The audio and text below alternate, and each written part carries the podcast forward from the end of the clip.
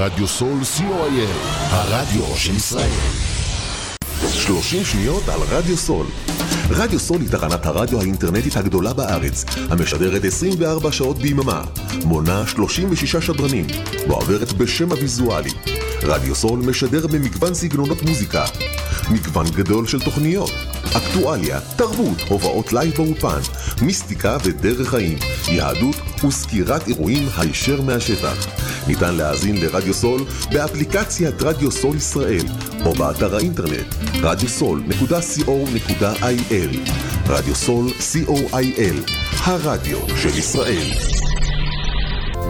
עמותת קול נותן, המרכז לסיוע חברתי. עמותת קול נותן מסייעת למשפחות נזקקות, חיילים בודדים, נוער, נוער בסיכון, אנשים עם מוגבלויות וצרכים מיוחדים. העמותה מקימה תוכניות סיוע והעשרה בתחום התקשורת והמוזיקה ומקרבת בין תרבויות במגזרים השונים. תרומתכם קטנה כגדולה, יכולה לסייע לאלפי אנשים. לתרומות חייגו עוד היום, 03-677-36-36. עמותת קול נותן, המרכז לסיוע חברתי. קול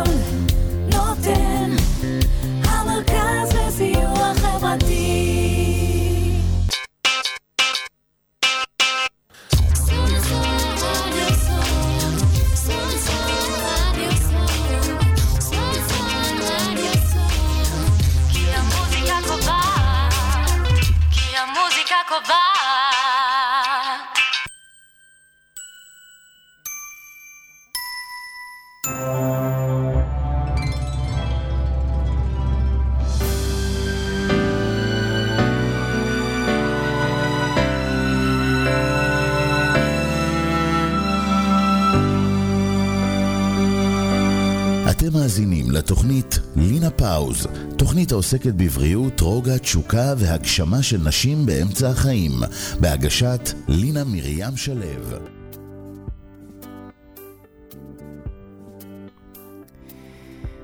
צהריים טובים, צהריים טובים, מאזינות יקרות, מה שלומכן הצהריים הזה? אתן יודעות שהיום אשכרה ירדו טיפות של גשם?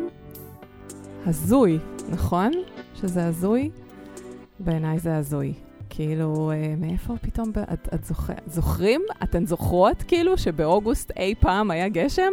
אני לא זוכר, אני לא יודעת, נראה לי התחרפנו לגמרי. אז היום אנחנו באווירה כזאת של חרפה ומלא מלא בלת"מים וכל מיני דברים שקרו לנו בדרך ו- ועניינים, ואיזה מזל שאנחנו פה. אז אה, רציתי ככה לשתף אתכן שאני חושבת שכל אחת מתישהו, אה, בדרך שלה, כן? נדרשת לפחות, לפחות פעם אחת בחיים שלה לעמוד על בימת החיים שלה ערומה. בלי הגנות, בלי תירוצים, כשכולם רואים לה את הבפנוכו. ואני חושבת שרובנו נפחד מזה פחד מוות, ואנחנו נימנע בכל דרך ולא נעשה את זה. בחלק קטן מאיתנו יחפשו את ההזדמנות הזו באופן מכוון, ואפילו יקפצו אליה ראש. אז האורחת שלנו היום היא מהסוג השני. אז למי שטרם אה, מכירה אותי, שמי לינה מרים שלו. אני עוסקת בבריאות והגשמה של נשים באמצע החיים. אני עוזרת לנשים אחרי 40 להבין את מה שעובר עליהן, למצוא שקט ואיזון בתוך הכאוס ולהתחבר מחדש לתשוקה. בהכשרתי אני רפלקסולוגית בכירה, עובדת סוציאלית, הילרית ומרפאה בקול. אני מטפלת בקליניקה מקסימה בחדרה וגם אונליין. ואני אספר לכם שתוכנית לינה פאוז נועדה להנגיש ידע וכלים לניהול טוב יותר של התקופה הזאת, כדי שתהפוך להיות עבורנו שער לצמיחה והתפתחות. אז כל שאלה או התייעצות שיש לכן בעקבות התוכנית, או לגבי האתגר הפרטי שלכן, אתן מוזמנות לכתוב לי בוואטסאפ. 054-300-3324.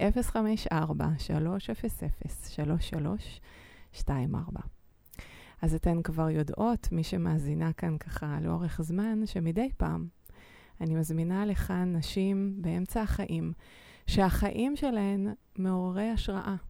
ולא בהכרח בדברים המאוד מאוד גדולים. גם, אבל לא רק. אלה נשים שמנצחות במלחמות הקטנות שכולנו נלחמות בהן אה, בדרך זאת או אחרת. והן נלחמות בהן ומנצחות. אז הכירו נא את דיצה אלגר כספי. יוצרת תיאטרון, שחקנית, במאית וכותבת. עובדת בתיאטרון הפרינג' הגדול בצפון. מנחה קבוצות בגילאי 12 עד 100. 120 גם, אני אומרת. וקבוצות של צרכים מיוחדים. בחודשים האחרונים דיצה יצאה עם הצגה מקורית, נועזת ושנויה במחלוקת, ושמה במרתף. היא כתבה אותה עם שותף, והיא משחקת בה עם שני שחקנים נוספים. ואנחנו נכיר את דיצה ואת הדרך שלה להצגה הזאת מיד אחרי השיר שהיא בחרה, החלום הכחול של רמי פורטיס.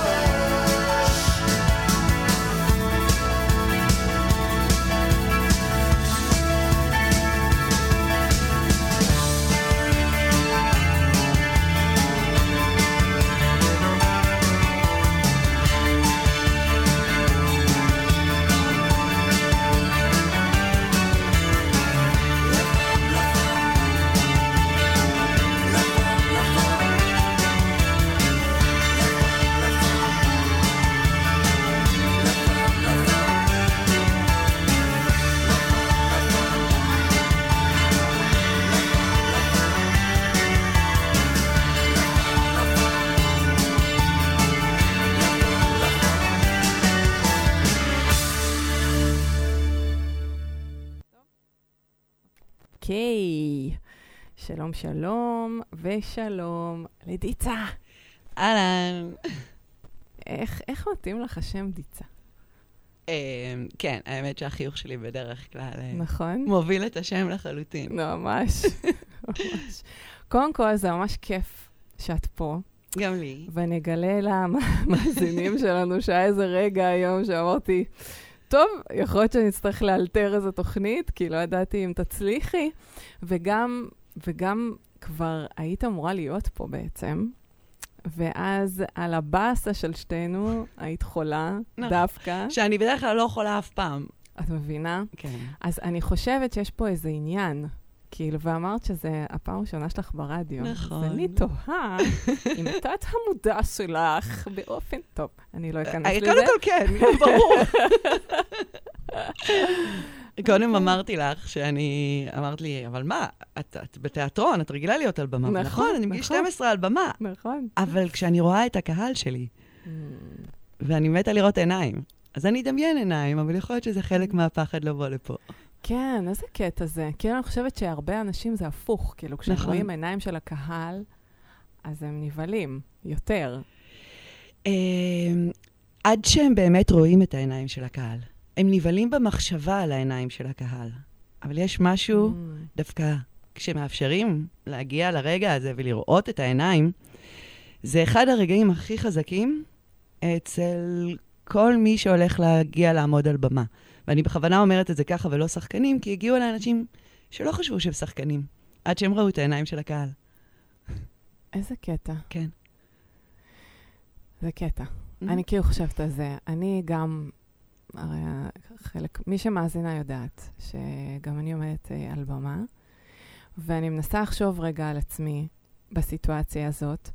אז נכון שיש תמיד את האנשים עם העיניים האוהבות והמתלהבות, וזה מדליק, אבל יש את האנשים, יש את הפרצופים האלה, שיש להם פרצוף כזה. אני מתה על מסתכלים זה. עלייך עם פרצוף.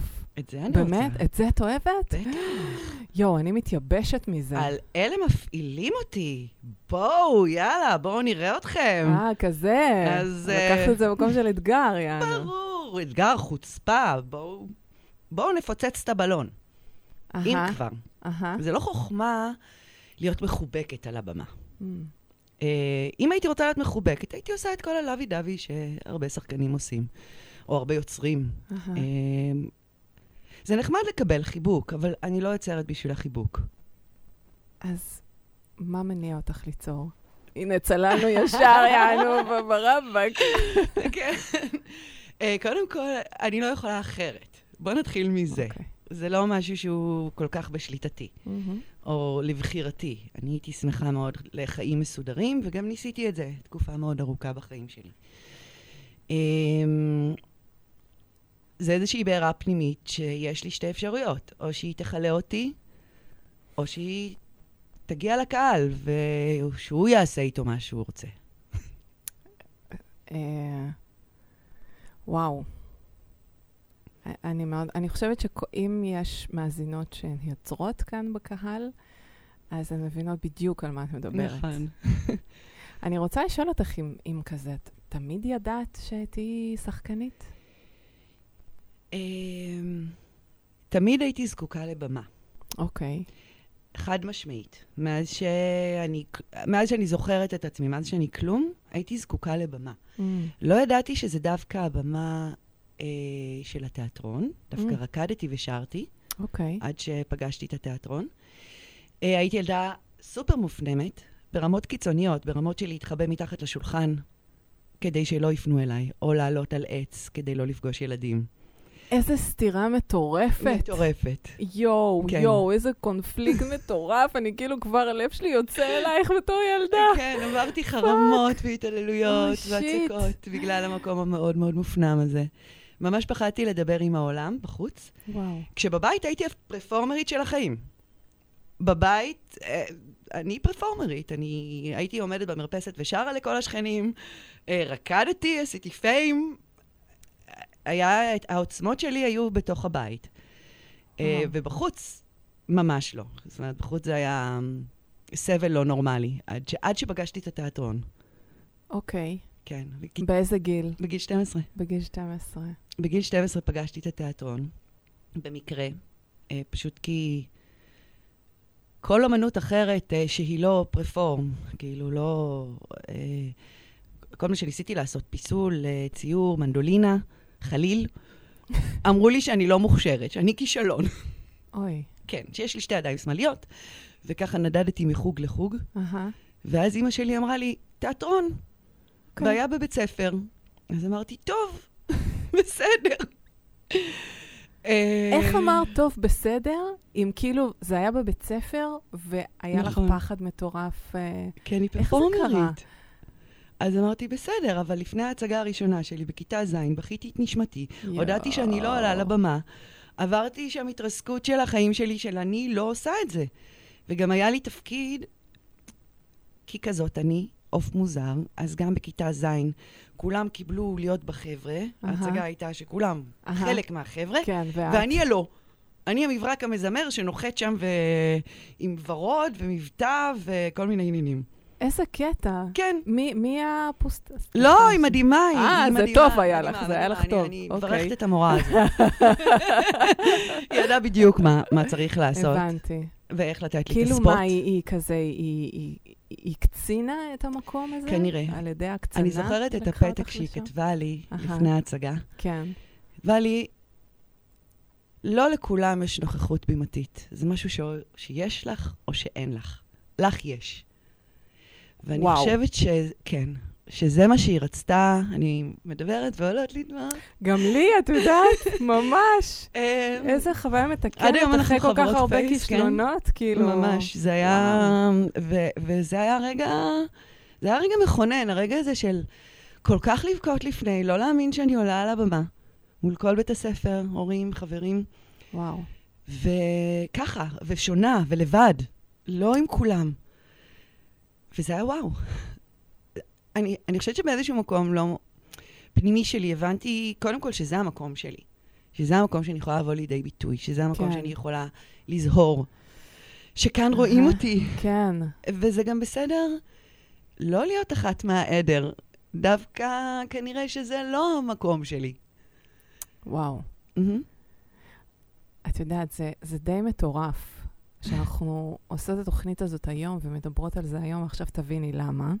אוקיי. לפני שבאתי היום לתוכנית, הלכתי עם הבן שלי למי... אה, ל... כאילו המפגש הראשון שלהם בבית הספר, הוא עולה לחטיבה, של מגמת תיאטרון. עכשיו, אני מדברת על ילד שהוא שחקן בנשמה, הילד הזה. זאת אומרת, הוא, הוא, כל, הוא כל הזמן משחק, אבל הוא מופנם ברמות הזיה, כאילו. אלה. עכשיו, הוא לא ווירדו, הוא כזה עם אגו, וכאילו, בחיים לא תחשבי עליו, אבל נראה לי שהוא מת מפחד, והוא לא רצה ללכת. הוא לא היה מוכן ללכת, הוא רצה אלה תלם. הילדים שחייבים להגיע לבמה. היום אני מנחה בדיוק את הנוער הזה, וואו. והם מגיע, הם מגיעים, הם מגיעים מופנמים וחסרי ביטחון, אהה. ווירדו, שלא מוצאים את עצמם כל כך... זאת אומרת שהם העוף המוזר אצלהם. כן, והדבר שאני הכי אוהבת, לראות את כל העופות המוזרים האלה יחד. מגבשים פתאום זהות ועמוד שדרה כן. וביטחון, ויוצאים החוצה ומבטאים את עצמם בצורה פנומנלית ורגישה ואינטליגנטית על הבמה, וזה... אם יש משהו שבשביל זה זה שווה הכל, זה בשביל הרגעים האלה שאני רואה את הנוער הזה זוהר החוצה. אז כן, ש, ש, דווקא אלה, גם על אלה אני מדברת, שילכו ללמוד תיאטרון. אני לא יודעת איך הצלחתי לשכנע אותו. את יודעת, זה היה כאילו קטע כזה של... ב- למיונים, כן, הוא רצה תלם. תלם זה כזה של אה, מחשבים ושל, ושל כל נו, החננות, כן. טכניון וזה. זה מה שהוא רצה. עכשיו, מה זה הוא רצה? הוא בתכלס בכלל לא רוצה ללמוד, הוא לא רוצה כלום, הוא רוצה משחקי מחשב, זה מה שהוא רוצה. ואז אמרתי לו, והוא לא התקבל לתלם. אז אמרתי לו, אז אופציה שנייה, כאילו, בוא ננסה, אתה טוב בזה, כאילו, מה יכול להיות? ואשכרה כמעט גררתי אותו, ב... וכשהוא יצא משם, מהמיונים, הוא לא הודה, כי הוא לא יודה בחיים. אבל אני ראיתי בעיניים שלו את הניצוץ, ראיתי, ואני, אין, אני בבטן שלי, אני מרגישה. קודם כל, אני תמיד אומרת שתיאטרון זאת ההתמכרות הכי בריאה שיש. הופה. מתמכרים לזה. מתמכרים לניצוץ הזה. אבל זה כל כך בריא, זה כל כך מרפא, זה כל כך אה, מזכך את הנפש. תגידי, ולא משנה היה- איך עושים את זה. היה פעם רגע, בהמשך למה שאמרת עכשיו, מהמם. שהתחרטת? על התיאטרון. בחרת בתחום הזה? ברור, אני 13 שנה לא עשיתי תיאטרון. אוקיי, דברי על זה. אחרי רגע. לימודי משחק, אהה. זה לא, שהיא, זה לא שהתחרטתי, אלא לימודי משחק אה, סירסו לי את התשוקה ואת היצירתיות. מה את אומרת? יצאתי כשאני יודעת פרפקט מה לעשות על הבמה, אהה. אבל אה, זה נורא טכני. וזה לא המקום שאני מגיעה ממנו. Mm. אני רוצה ליצור, אני רוצה קצוות, אני רוצה שריטות. אני רוצה להתעמת מול משהו. והלכתי לאודישנים, והרגשתי הכי מטומטמת בעולם. אמרתי, רגע, לפני חודשיים עשיתי את טיטניה, מלכת הפיות של שייקספיר מחלום אל קיץ, על ה... ביערות הכרמל, על הבמה, ועכשיו אני באה ועושה איזו פרסומת מטופשת ומדברת, ב- ו... וזה... לא יכלתי לסבול את זה, לא יכלתי לסבול את המחשבה להיכנס לתבנית הזאת, למשבצת הזאת. וזהו, הספדתי את התיאטרון. אמרתי, כאן זה נגמר. קיצוני. כן. כמוך. אוקיי, יפה. ומה הלאה? מה הלכתי עשית להיות הלאה? אימא. אה, הלכת להיות אימא. כן, אה, וידעתי גם שאימהות זה טוטאלי, כל, כל דבר אצלי שהוא טוטאלי, אז גם האימהות שלי תהיה טוטאלית. אז בעצם, אה, כאילו, 13 שנה היית אימא מסורה. גם כל... אני... העיסוק שלי הוא באיזושהי מחזוריות של החיים. אז גם. כשהלכתי להיות אימא, אז מה עשיתי? הלכתי ללמוד, אה, ללמד בייבי יוגה, הייתי דולה, הייתי אוקיי, מטפלת הבנתי. בהילינג בנשים בהיריון, לידה, פריון. זאת אומרת, היה חשוב לי, אוקיי, אני אימא, אז בואו... ש- שזה יהיה גם מה שאני עושה. כן, לפרנסתך. כן, כן, כל כולך בתוך הדבר. כן. אוקיי. אז אה, זה, כן, 13 שנה התנתקתי לגמרי מהתיאטרון. וחזרת. מה גרם לך לחזור? קודם כל, אפשר להתנתק מהתיאטרון, אבל התיאטרון לא מתנתק ממני. אה, זאת אומרת, אני אומרת, 13 שנה התנתקתי מהתיאטרון. זה לא שלא... אה, יש ילדים, צריך לעשות הצגות ילדים, כל נכ- הקיבוץ נכון. מגיע. אה, ואז רוצים שנופיע בקיבוץ בלופים, Mm. באירועים, אז זה לא בדיוק שהתנתקתי לגמרי מהתיאטרון. כן. אה, ניסיתי להקים קבוצות בקיבוץ, ו... ובסופו של דבר נאכלתי מבפנים. זה הייתה, היו לי שלוש שנים מאוד מאוד קשות, לפני שחזרתי בעצם לתיאטרון, ששם השקעתי בכתיבה, אוקיי. אמ, המון.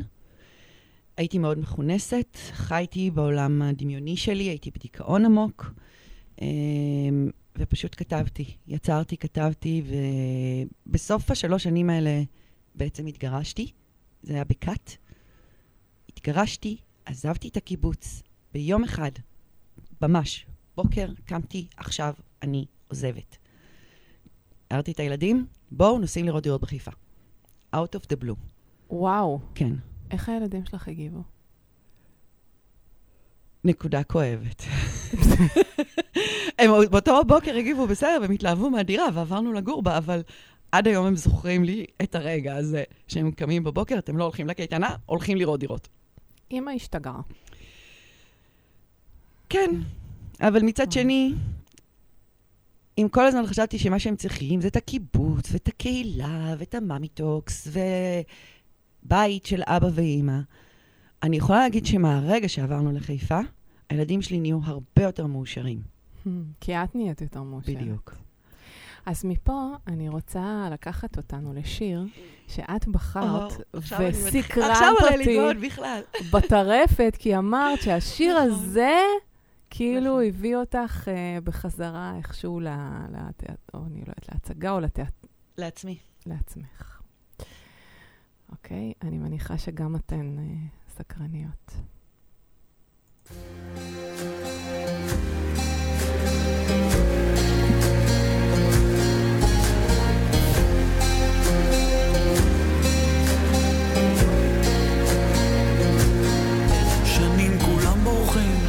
שנים כולם חוזרים, עוטפים אחרי השמש, שבויים בתוך מעגלים, כולם מסובכים, אז מה את עוד חולמת?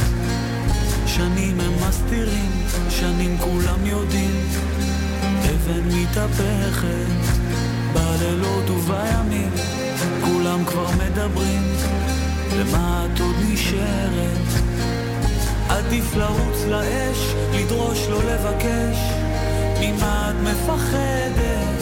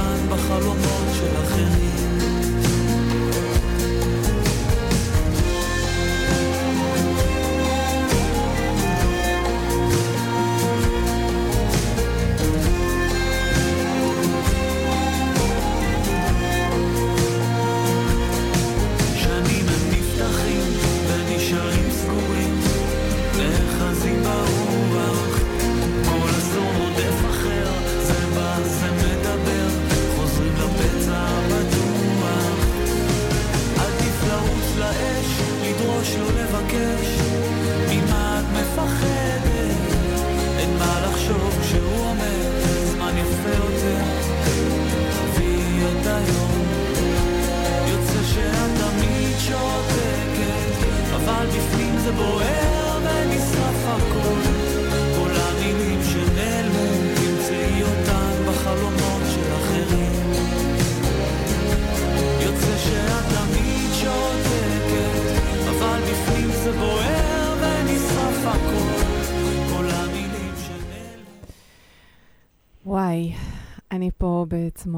בצמרמורות מטורפות. אני לא חושבת שאי פעם ממש הקשבתי למילים של השיר, ועכשיו כשאני מקשיבה בהקשר למה שדיברת, אבל אני לא אעשה ניחושים, אני רוצה שתספרי לנו. אה, אז השיר הזה בעצם אה, מלווה אותי עוד מהתקופה שהייתי נשואה, אה, ומי שהסב את תשומת ליבי אליו זה מי שהיה אז בעלי, שהוא אדם יקר מאוד וחשוב לי. והוא אמר לי, אני כביכול נורא פתוחה, נורא מדברת, מאוד אה, משתפת בכל מה שעובר עליי. אז הוא אמר, לא, דיץ, את תמיד שותקת. את הדברים הבאמת חשובים, את לא אומרת. את משאירה לעצמך. ו... והוא הקדיש לי את השיר הזה. אה, ומאז אה, זה שיר שמאוד מלווה אותי עם המקום הזה של ה... כמה אני באמת מאפשרת לעצמי לרוץ לאש, לדרוש, לא לוותר. וכשחזרתי לתיאטרון, אמ, חזרתי בבום, ואז אה, בעיקר, הרבה מאוד שנים, הייתי מאחורי הקלעים. אוקיי. ביימתי, הנחיתי, יצרתי עולמות, בהחלט, ושלטתי בהם, אבל התרחקתי מהפרונט בעצם. כן. למה? למה את חושבת? זה התחיל כתהליך התכנסות של להבין מי אני, מה אני, עם עצמי. שזה עוד לפני בכלל, כאילו, לא, בתוך ה... בתוך ה... כי באמת ח... התגרשתי, דווקא פרצתי לתוך הבמה עם. הצגה שרצה שנתיים, אוקיי, אבל משם התחיל איזשהו תהליך התכנסות, בניית בית פנימי. אוקיי. אה, ששוב, כן עבדתי, כל הזמן פגשתי אנשים, אבל אה, לא... אני לא עמדתי בפרונט על הבמה. ואז היה לי סיטואציה שהבנתי שאני שקופה, בסופו של דבר. Mm, שלא רואים אותי.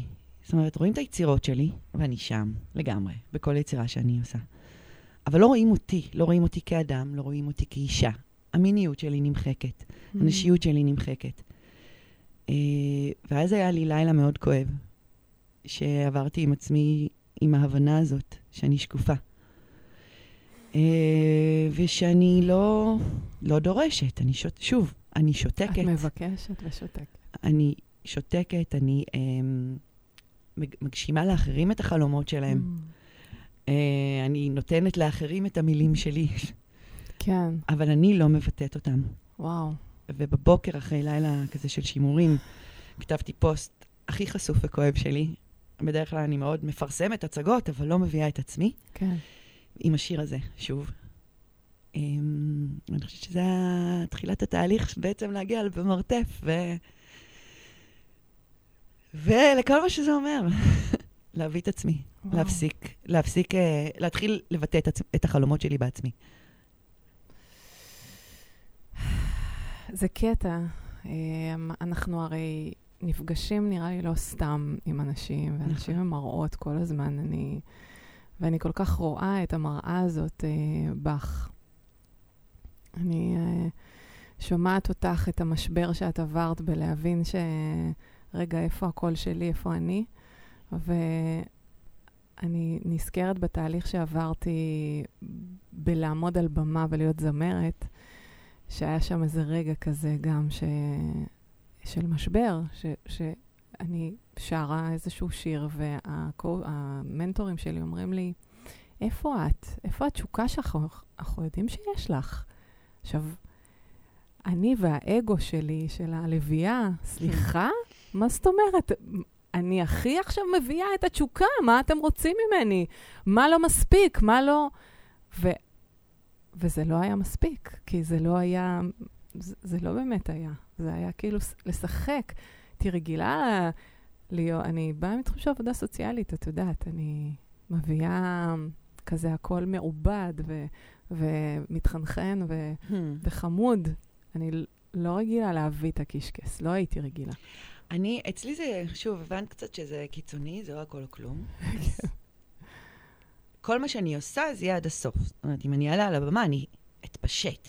בהצגה הזאת שהתחלתי איתה, שרצה שנתיים, גם התפשטתי. זאת אומרת, הייתי אז אה, בדמות משרתת, שכלואה בתוך המדים השחורים הכבדים האלה שלה, ובסוף ההצגה העפתי אותה ממני בערך על הקהל. ממש. שזה היה בהצג... באיזה הצגה? לא בבמרתף, בהצגה ש... ב- חזרתי בעצם לתיאטרון, המשרתות. אה, ו- ואחר כך אה, אמרת... ואז ש- התכנסתי כן, ואז שוב. התכנסת. זה קטע, ואז לא? התכנסתי. איך זה, אה, את, כאילו אני כזה שומעת את הסיפור של החיים שלך, ואני שומעת מין תנועה כזאת. נכון, תמיד של גל. לצאת ולחזור. ולחזור. ולצאת ולחזור. נכון. אוקיי. יש מעניין. יציאה, יש פריצה החוצה, ואז זה עד הסוף. כן. ואז רגע, רגע, רגע, רגע, רגע, אני אהה. צריכה שנייה להיכנס מתחת לשולחן או לעלות על העץ. איזה קטע. כן. יש אגדה כזאת ברוסית, שיש שם נסיכה, שהיא בעצם הייתה צפרדע, והנסיך אה, כאילו אה, מצא אותה והביא אותה, ו- ובלילות היא הייתה הופכת נסיכה יפהפייה שגם יודעת לעשות מלא דברים. אז כל פעם שהמלך היה נותן משימה, היא הייתה נות- עושה את זה בצורה הכי מדהימה, יותר טוב מהאנשים של כל האחים האחרים, אבל אז היא הייתה חוזרת להיות צפרדע. אז אה, אני וזה שכתב איתי את במרתף. רונן, שהוא חבר אה, שלי מתקופת הצבא, עוד שאז התחלנו ליצור ביחד, קוראים לזה הנסיכה והמפלצת. הופה, כן. אוקיי. אה, גם הנסיכה, יש לי מחזה כזה, שמבוסס על סיפור שכתבתי בגיל 16, אהה. וזה בדיוק אה, המפלצת. אה, ואם יש משהו שרונן ואני, שהיא הנסיכה מהמפלצת באותו בן אדם בעצם. בוודאי. Mm, אה, המשחק שלי הוא תמיד עם הנסיכה והמפלצת. הוא הבנתי. בין שתיהן. אה, וזה גם המשחק, רונן ואני, אם יש משהו שאנחנו אוהבים לעשות, זה לחקור מפלצות. אז בגלל זה השם במרתף? זה הגישה שלנו ל... במרתף נמצאות המפלצות. אהה, עכשיו, אפשר לא להכיר בהן, ולסגור את האור, נכון. ולהתעלם מהן, אפשר חיים שלמים. אבל היא תגדל. מפלצת אף פעם לא באמת נעלמת. Mm, אני מעדיפה להכיר אותה ולשחק איתה, ולהכיל אותה. אה, וכן, זה תהליך שהוא כואב. הרבה פעמים, והוא קשה, אבל... אה, בגלל זה גם צריך אחר כך אה, להתכנס רגע להבין מה קרה פה. אוקיי. תגידי, אמ, איך זה בשבילך? אני, אני ראיתי את ההצגה, אני ככה... אמ, וזאת הצגה שאי אפשר להישאר אליה אדישים, נכון. בוודאות. זאת אומרת, אפשר לאהוב אותה, אפשר לשנוא אותה, אפשר לצאת באמצע, לא, היו הרבה כאלה. באמצע, אפשר לא להבין אותה, אפשר לאהוב אותה מאוד, אפשר כל מיני דברים.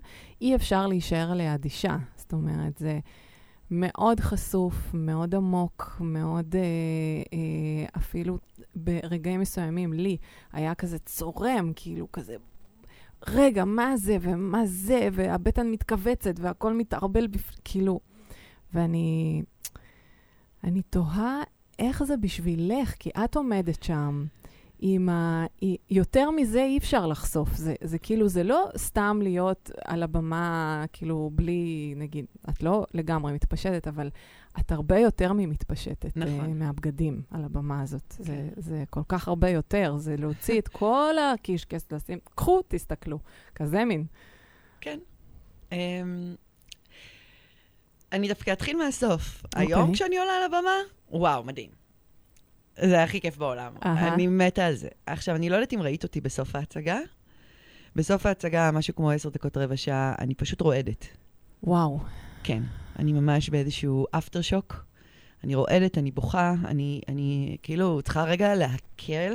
מאוד קשה לי באיש החוויה לעשות איזשהו קאט בין מה שעבר עליי הרגע לבין הרגע הזה שפשוט משתחווים, וכאילו אני אמורה לחזור לדמות השחקנית, אבל אני לא, זה, זה, אני שם נורא.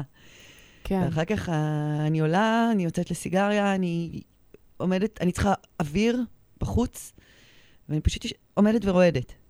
וואו. אבל זה כיף, זה מרפא, זה מזכך, זה כאילו, זה בדיוק גם להיכנס למחסן ולרקוד עם המפלצת. השעה וחצי הזאת על הבמה. אבל זה כבר היום. היום זה רק תני לי לעלות עוד פעם במרתף, אני הולכת לישון בלילה אחרי הצגה, קמה בבוקר, בא לי היום שוב. וואו. כן. כן. אף אחד לא מבין איך, אחרי מה שקרה, מה שקרה בלילה לפני על הבמה, איך בא לי עוד פעם שוב בבוקר. אה, אבל לפני שההצגה עלתה, זה היה... קחי אותי, בבקשה, ל- לרגע שלפני שאת עולה עם ההצגה הזאת בפעם הראשונה. זה לא רגע, זה לילות. לילות. לילות. אני לא יודעת כמה, יש לי כבר נדודי שנה שלוש, ארבע, חמש, שש, טוב, הבנתם את הרעיון, אני פשוט, השינה שלי כבר לא קיימת. כן. אה, חרדות, ממש. אה, המון קולות. של מה את חושבת לעצמך? כאילו, א', למה שזה יעניין מישהו? אה, ומה את חושבת לעצמך? את אישה קרוב ל-50. לא עם גוף של דוגמנית, אהה. אה, ממש לא. את מי זה מעניין היום, מה שאת מביאה? למה ש... כאילו, שמישהו ירצה לראות את הדבר הזה? למה שמישהו ירצה לראות אותך? זה לא נשמע מהקולות הכי מפחידים. היו יותר מפחידים? אמ, פשוט מאוד, מאוד חששתי מה, מה, מהמפגש הזה, מהמפגש, מההתנפצות של הגלים עם החוף. אין לי דרך יותר טובה להגיד את זה. כי אני חיה בעולמות הדמיוניים שלי מעולה. והאפלים והנסתרים וכל מיני... זה המון תכנים שהיו במשך שנים. אני כותבת אותם, אבל באנונימיות. יש לי את החדרים הפרטיים שלי שבהם אני כותבת. אוקיי. זו פעם ראשונה שאני שמה את עצמי על השולחן. וזה מול תלמידים שלי, ומול קולגות שלי, ומול הילדים שלי. הילדים שלי, שניהם ראו את ההצגה. אוקיי, אני נושמת רגע. כי רציתי לשאול אותך, באמת, כאילו, איך ילדייך, כאילו, וואו, בני כמה ילדים שלך? למזלי הם בוגרים מספיק בשביל אוקיי. לבוא לראות, שניהם אחרי 18, זה גם הצגה של 18 פלוס. כן, ברור. אמ, אז איך 19 זה, יואו, אני ו-21. הייתי מתה, כאילו, אם הילדים שלה היו... עשיתי להם המון הכנה. אוקיי. כמה שהם גדולים יותר, גם אמרתי להם כמובן שהם לא חייבים לבוא. האמת שהם... שלושה שבועות, עד שלושה שבועות לפני ההצגה אמרתי לכל העולם שהוא לא חייב לבוא. אל תבואו אל להצגה. תבואו. בבקשה, אל תבואו להצגה, ממש ברמות האלה. כן. אבל הילדים שלי, לא יודעת כמה פעמים אמרתי שהם לא חייבים לבוא. אני אתחיל דווקא מהמשפט שהבת שלי אמרה לי אחרי שהיא ראתה. הייתי כל כך גאה בך שאת אימא שלי. וואו. זה. המשפט של הבת שלי. כן. הייתי כל כך גאה שזאת אימא שלי על הבמה, שאימא שלי יצרה את זה. זה כל כך מרגש לשמוע. מאוד. הבן שלי פשוט אמר שזו ההצגה הטובה ביותר שהוא ראה בחיים שלו, והוא יצא בוואו, והוא כמובן בא מיד שבוע אחר כך לראות שוב. אמ, שניהם הפרידו את זה שאני אימא שלהם. זאת אומרת, הם לא ראו את אימא שלהם על הבמה, כן, הם מאוד נסחפו עם הסיפור ועם הדמות, כן. שזה מדהים. בקטעים שהיו להם קצת יותר קשים, בקטעים היותר חשופים, אני מניחה שהם פחות הסתכלו. אבל, אה, אוקיי. אבל הם היו שם והם אהבו את זה מאוד. זה, זה מדהים, כי אני חושבת שאחד החששות, נגיד, אני פוגשת את זה אצל נשים, שרוצות בגיל אה, כזה וכזה לצאת עם ה... בואי, על מה אני מדברת על נשים אחרות? זה, אני פוגשת את זה גם שם, פוגשת את זה גם פה. כאילו, אני, יש לי אה, מופע שיש בו, אתה יודע, סיפור, את הסיפור שלי של האהבה הראשונה, של הגירושים, של מה אני חושבת על הגרוש שלי. אני מתה מפחד שהילדים שלי ייחשפו לזה, מתה מפחד. ממש, וכאילו... עכשיו, ל- למזלי, גם שניהם כאלה, לא אכפת להם מכלום, תני להם היום רק עכשיו, הם- אין להם לא פייסבוק, לא שמייסבוק, לא כלום, אין להם. אבל, אבל לא משנה, אבל הפחד קיים. אה, הייתה לי באמת, קודם כל, הת- התקשורת שלי עם שני ילדים היא מדהימה. אנחנו בבית של דיאלוג ותקשורת, ומאוד חשוב לנו הביחד שלנו. זה מאוד ברור לי מאיך שהם הגיבו להצגה. נכון. זה כאילו היה obvious כזה. לגמרי. זה צריך הבן לשבת שלי, על בסיס מסוים. הוא חוזר בשתיים בלילה מבילוי, אנחנו נשב עד ארבע עם קפה סיגריה, שיחות נפש. כיף. אז ברור שצריך איזושהי פתיחות כן. בתוך השיח, כדי שיהיה אפשר... אה, אה, אבל גם דיברתי איתם על התכנים לפני. זאת אומרת, כן. לגמרי, שאלתי אותם גם מה הם חושבים על הסוג הזה של התכנים שעולים בהצגה. מה הם חושבים עליי מול התכנים האלה שעולים. בהצגה. זאת אומרת, הם, הם באמת הדבר שהיה חשוב לי לתווך להם את הסיפור הזה. ברור. הסיפור הזה הוא סיפור שלך, או שהוא סיפור אה, אה, של דמות, ש, שיש לה קשר אלייך, מן הסתם. אבל... אה, אני לא יודעת לכתוב על משהו שהוא לא אני, כן. אבל זה לא אוטוביוגרפית בשום צורה. אוקיי. אמ, אני יודעת לכתוב רק מהחומרים הפנימיים שלי. אז כל מה, שאני, כל מה שקיים בהצגה זה החומרים שלי. זה גם עבר, בסופו של דבר, נכון שאני כתבתי ומשחקת, אבל זה עבר גם דרך הפילטר של הבימוי של יונתן. Mm, זאת אומרת, נגיד דברים שהיו חשובים לי ככותבת, לא תמיד קיבלו ביטוי והפוך. אוקיי. והיה כאן אה, איזשהו תהליך אה, נוסף בין הכתיבה למשחק. אתם uh, מעלים uh, תכנים כזה של uh, BDSM, נכון. ויחסים, יחסי שליטה. יחסי שליטה, ובכלל יחסים כזה בין גבר לאישה בגיל מסוים, שהוא כבר... יש שם, זה כאילו על גבול הגרוטסקי לפעמים, ומצד שני מאוד כזה אמ, תופס, כאילו, זה כל מיני, זה מל- מלא. Uh, ואני תוהה, יודעת, שאלת סקרנים, שאלת אהבלים. כאילו, יש לך קשר? אני לא חושבת שיש מישהו. שרואה את ההצגה ולא ישאל את השאלה, בין אם זה בפניי או לא בפניי. יש לך, כן, את- מתרגם, אני לא יודעת מה המילה הנכונה, את כאילו פרקטיסינג את הדבר? אז אני לא אענה ברמה הפרקטיסית של זה. אני כן אגיד שבעצם מגיל 19 שלי, אני חוקרת את המקומות האלה. אוקיי, הם מעניינים אותי, הם מסקרנים אותי מאוד. אני מגדירה את עצמי הרבה פעמים חוקרת כאב. כאב זה תחום שמרתק אותי. עכשיו, זה דווקא, המח... התוצאות הכי מדהימות שהגעתי במחקר שלי היו דווקא בלידה של הבת שלי. כן. שהבנתי את ההפרדה של כאב מסבל. כואב וואו. לי, אני לא סובלת, אני בהיי. אוקיי. תודה. ו, ואז התחלתי לנסות להבין את, את ה... איך הכאב משפיע עלינו. איזה, מה הוא מוציא בעצם? איך, מש, איך אפשר להשתמש בכאב? ובמרתף חוקר כאב, מאוד. Mm, הוא חוקר את הכאב הפנימי. אוקיי.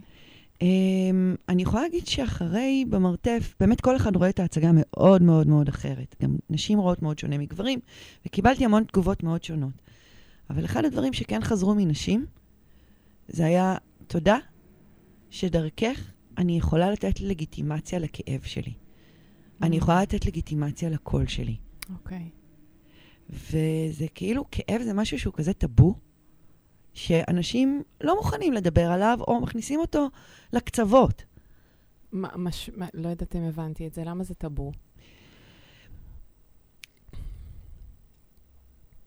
הוא קיים, הוא קיים כמשהו שלילי. הוא ישר מקבל צבע. כן.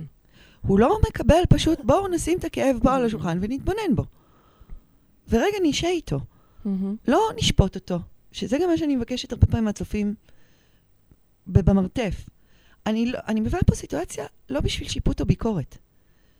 והיו כאלה שיצאו והתנגדו, והייתה מישהי שקטלה את ההצגה בפוסט שהיא אפילו הצגה שלא ראויה שיכתבו עליה. בגלל שהיא נוגעת בעצבים החשופים של הדברים האלה שהם אה, או טוב או רע. ולא, די, די עם הטוב ורע הזה, די עם השיח הסטרילי. בואו רגע נתבונן, כי אם לא נשים את הדברים בצורה הכי נוכחת ונתבונן בהם, לא נגיע לשום מקום. אני יותר ממסכימה איתך בתור מי שעוסקת בטיפול. ואחד הדברים שאני מזמינה כל הזמן את המטופלים שלי לעשות, זה שנייה, שנייה, לפני שבורחים לפתרונות, לזה, שנייה, רגע, בוא נהיה עם זה שנייה, שנייה. בעודי בעצמי אה, מתרגלת את הדבר ומתקשה בו מאוד, אני חייבת לומר שזה קשה, זה קשה להיות עם הכאב, לי, אוקיי? זה, זה דורש ממני אה, ממש אה, מיקוד וריכוז ומין סוג של ממש... זה... אוקיי, עכשיו, יאללה, בוא, אוקיי. יש מקומות שיותר קל לי... אה, אני חייבת להגיד שעם הכאב הפיזי, למשל, הרבה יותר קל לי. דווקא עם הפיזי. כן. Mm, עם הכאב הפיזי, זה משהו שהרבה יותר קל לי להתמודד איתו. קודם כל, יש לי סף כאב לא כל כך נורמטיבי, אני מבינה את זה מהלידות שלי, Mm. אבל אה, שהם of cake כן, בשבילי. זה שאמרת, שהצלחנו. אוקיי. בדיוק, זה היה אוקיי כזה, כן. אבל אה, לפעמים משהו בפנים, כמו בשיר, הוא כל כך בוער, כל כך כואב. ויש איזשהו צורך בשריטה חיצונית בשביל דווקא להרגיע כן, את. הכאב. וכל פעם שאני עולה על הבמה עם במרתף, זאת התחושה. הבנתי, שאני כאילו מגרדת את הפצע, ואז אני נרגעת. כן. זה, זה מנגנון אה, מוכר. זאת כן. אומרת, הרבה אנשים יש להם את המנגנון הזה, שהכאב הגופני מ- קצת מרגיע את הכאב ש, שבתוך, אבל את, את לא מדברת פה על כאב גופני, את מדברת על להיות עם הכאב, לגעת בו כל פעם, ממש אה, כאילו ללוש אותו, ו, וזה מה שהם כאילו משחרר אותך פשוט קצת להיות איתו, מה... כן. אמ, לפעמים אני מצליחה יותר, לפעמים פחות. יש רגעים שגם בכאב הפנימי, אני אומרת, אני מצליחה להפריד כאב מסבל. אני אומרת, אוקיי, כואב לי מאוד כרגע. אבל אני יכולה לתעל את זה לגל, אני יכולה Mm, כן, אה, לגלוש על הכאב. כן, בגלל זה אני אומרת, אני חוקרת כאב, אני עדיין מחפשת את הדרך לגלוש כן. על הכאב ולא לטבוע בתוכו. כן, וואו. אני uh, חושבת שזה המשפט שאנחנו אה, איתו נסיים. את מאמינה שכבר נגמר הזמן כמעט? לא. ועדיין אפילו לא אמרנו על מה ההצגה. אז את זה אנחנו נשאיר למאזינים לגלות, אוקיי. אני חושבת, נכון? כאילו, מתוך הדברים אפשר היה... אני, אני אוהבת אנשים סקרנים. אין כמו סקרנות. אבל אפשר לספר איפה אפשר אבל לב... בדיוק, בדיוק זה מה שבאתי לשאול אותך. אני, זו השאלה הבאה, רגע לפני שאנחנו נעבור למדיטציה, זה איפה אפשר לראות את ההצגה. אז אה, אז ההצגה שהיא בעצם אין לה מקום אחד, היא זזה בארץ. אה, כן, אולם הבית שלה הוא בחיפה, בתיאטרון הסטודיו, אוקיי. וכבר ב-14 לעשירי, אחרי ההפגנות, זאת אומרת בשעה תשע בערב, יהיה אפשר אה, לבוא ולצפות בה בחיפה, וכמובן שאחרי החגים יהיו גם במרכז וגם במקומות נוספים. ואם מישהו רוצה לעקוב אחר ה- איפה ומתי אנחנו מופיעים, אז יש כן. לנו דף פייס של במרתף. פשוט אז, רושמים במרתף בפייס. פשוט רושמים. במרתף בפייס, כן. אנחנו מאוד משתדלים שזה לא יהיה דף פרסומי, אלא יותר אה, דווקא הקהל שלנו שמשתף מהמם, אמ, מה עובר כן. בהצגה. כן. אה, אבל כן, אנחנו מעדכנים שם מתי שיש מה לעדכן, את התאריכים, תמונות, כתבות ומוזמנים. אמ, מאזינות יקרות, אם בא לכן אה, לאתגר את עצמכן קצת במקום הזה של לצפות במשהו שהוא מה, מהבטן של הבן אדם, שמדבר על, על התמודדות עם מיניות, עם יחסי שליטה, עם אה, אישה שעומדת על במה בגילאים שלנו, הכי חשוף, הכי פתוח, הכי כאילו עם... בקיצור, אם אתן רוצות קצת לפגוש את החומרים שאתן אולי לא פוגשות אה, ביומיום, בתוך עצמכן, אז זאת ההזדמנות. אני ממליצה בחום, אה, תחפשו במרתף בפייסבוק, ומכאן אנחנו נעבור אל המדיטציה שלנו, שאנחנו עושות אותה אה, כמעט כמעט בכל... אה, בכל אה, תוכנית. והפעם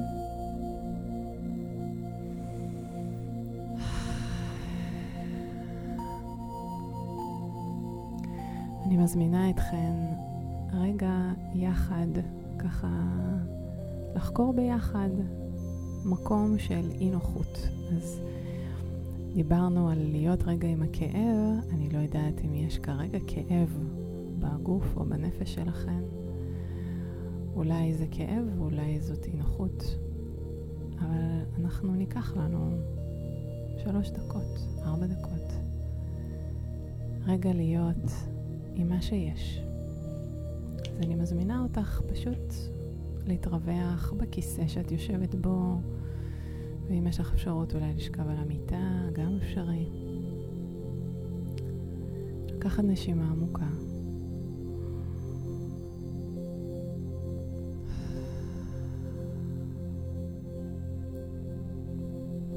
ולעשות מין סריקה מהירה בתוך הגוף, בתוך הלב. שם איזשהו מקום שכרגע מרגיש כואב או לא נוח.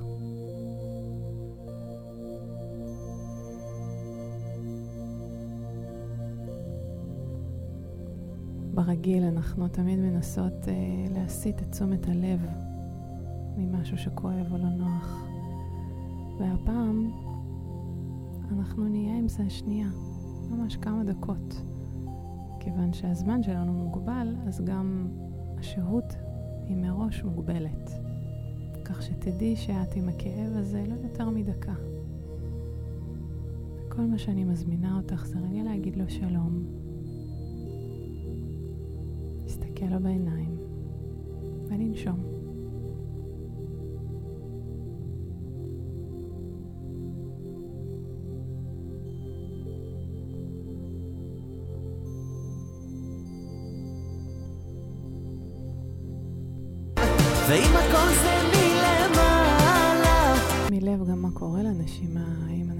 פתאום נהיית קצת יותר אה, רדודה, שטוחה. ודווקא אני מזמינה אותך להעמיק את הנשימה. ללכת נגד התגובה האוטומטית מול כאב.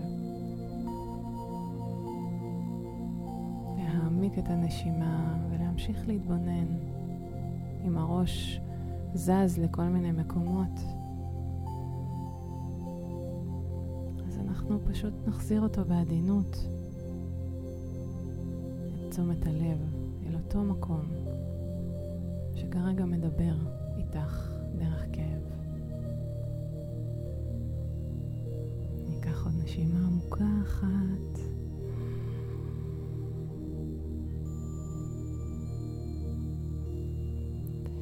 ונסיים עם שיר שדיצה בחרה, מאוד אוהבת.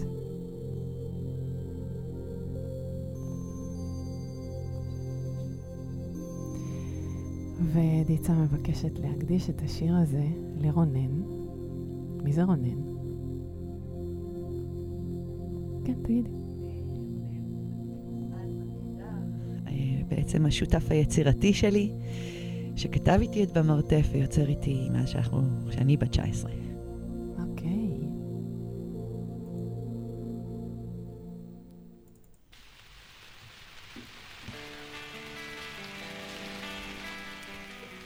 אז אה, אהובות יקרות, אנחנו מסיימים עם השיר, מסיימות עם השיר אה, מכה אפורה, ואנחנו ניפגש כאן בשבוע הבא. נזכור לנו חדר בדרום תל